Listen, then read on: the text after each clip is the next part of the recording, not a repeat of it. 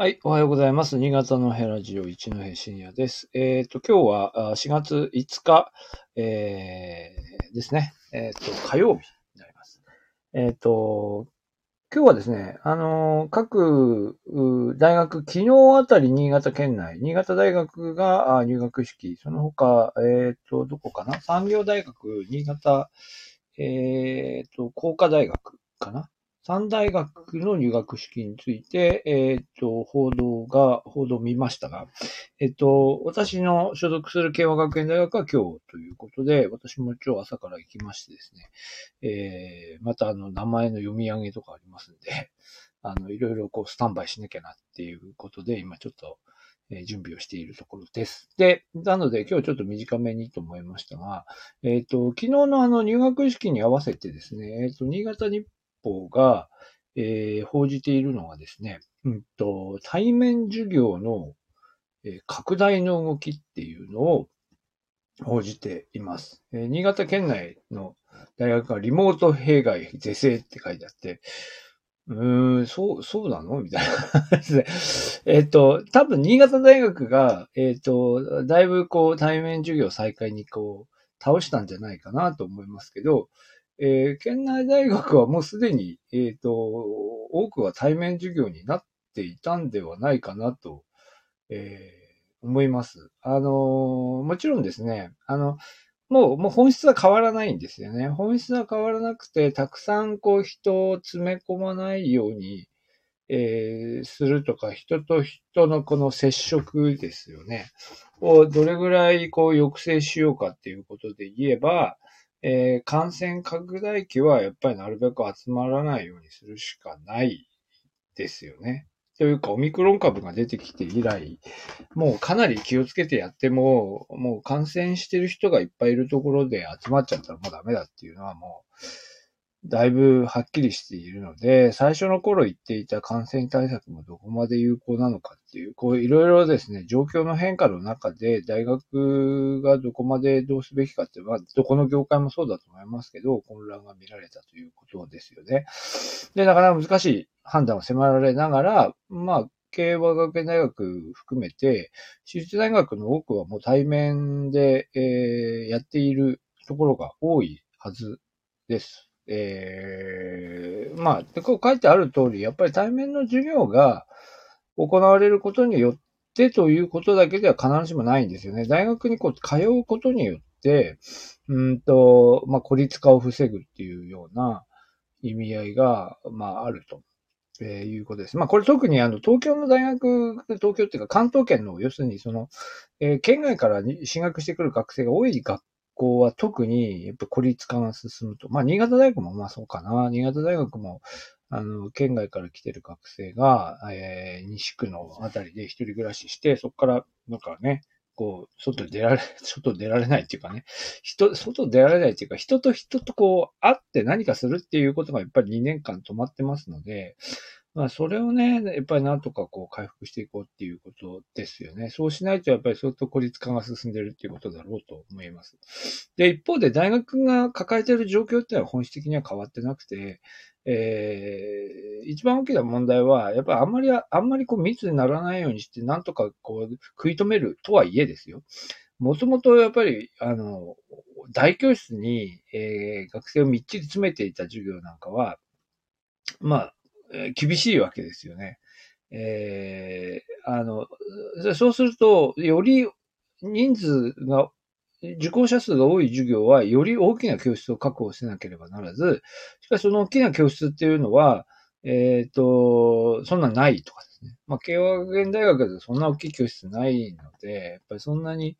大きい教室の授業がこう、ボンボンできちゃうと困った状況になるんですが、まあ、なんとかギリギリ乗り切ってきたけども、まあでもやっぱりキャパの限界があるみたいな、あの、まあその辺の整理はもう、もう去年の段階でもう済んでいるので、あんまり変わらないんじゃないかなと思いますね。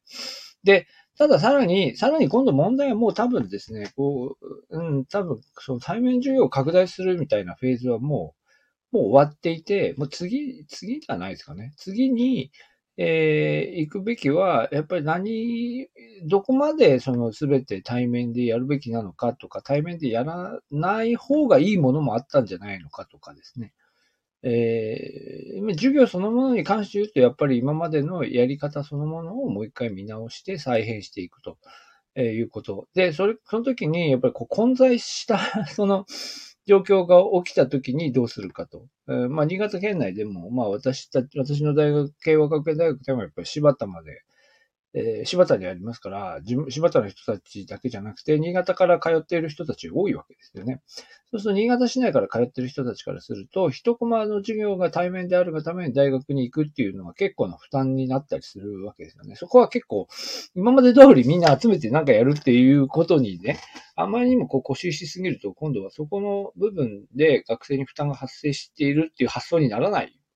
だって、あ、早く帰って、学校に通うのは当たり前だ、みたいなね。大学が、学校があって大体そう考えるものですから、だから帰ってくるのは当たり前だっていうことになるし、まあ帰ってくるのは当たり前かもしれませんが、でも、かたや、その一部の授業はオンラインでもいいいいんだ、あるいはオンラインでやる方がいいんだというふうに言いつつ、そこで、えそうじゃない、えー、やっぱりちゃんと帰ってきてくださいっていう授業を、まあ、まあ、まだらって言ってるんですけどね。まだらになっている状態でどうやっって運用していけばいいのか、まあいろいろ、うんと去年あたりいろいろその、えー、関東圏の大学でいろいろ検討してる話とかも、うん、お話聞いたことあるんですけど、まあ、あの、まあ、整理は進んでいて、ここの、そのベストミックスをそれぞれの大学で作っていくっていうことが、まあ必要になってくるんじゃないかなと思いますし、まあ、もっと言ったら県内大学も少し、ね、協力し合った方がいいのかもしれないですよね。そういう意味では、互いにその学生の共通するカリキュラム部分については、互いの大学でこう協力し合って学生のこう、なんだろう、便宜を図るとかですね。えー、いうようなことをいろいろこうやっていった方が、多分全体として県内大学底上げになるんじゃないかなという気はしますね。まあ、この辺の問題意識がですね、まあ、なんかあんまり、あの、報道から感じられないですよね。報道、やっぱりね、報道はですね、いろいろ見ていると、どうしてもやっぱり、あの、規模的なものも、規模もあるし、あの、なんでしょうね、絵的なものもあるので、やっぱり新潟大学の入学式、卒業式とかですね、まあ、こう、それぞれのこう行事をこう拾って報道するっていうのがどうしても多くなっていて、で、で、まあ、でも、そうは言いながら、あの、実際には県内からの流出が増えている。まあ、で、それは私立大学の魅力がないからだと。まあ、で、我々もそういう意味で言うと、私立大学としてもっと魅力をアップしなければとか、県はそれをこう後押ししなければとか、っていうふうに言うんだけど、うん。まあ、それはた、何、卵が先か鶏が先かじゃないですけど、やっぱり、もう少しこう、なんていうかな。こう、今回のこの県、県立大の報あ、違う、えっと、何ですか。新潟日本の報道は、ちょっといろいろこう、あのバランスよく、報じてますし、入学式の報道を昨日見たものもですね、えー、いろいろこうバランスよく報じているところはあるんですが、ただもう少しそれぞれの大学ごとにいろいろ状況は異なっているし、えー、だからその辺のことがね、いろいろこう、もう少しちゃんとこう、報道の中で出てきてほしいなと。まあ、我々、こう、マイノリティゆえにそう思うのかもしれませんけど、そういうことがないとなかなかこう、県外にこう人が出ていく動きに対して、県、それぞれね、えー、私立大学も含めて、県内大学がいろいろ努力していなきゃいけないんだけど、努力してもね、なかなかこう、やっぱりこう、見えるところに持っていけてないっていうかね、持って言ってくれないっていうかね。まあ、なんかそこもなんかこう、ちょっと大学が関係者が言うと、ちょっとないないね、ない、ないもの、ないものねだりっていうか、えー、になっちゃうのかもしれませんけど、まあそういう面もあるなと思いますね。はい。まあというわけで今日はちょっと今日短めにお話しいたしました。はい。ありがとうございました。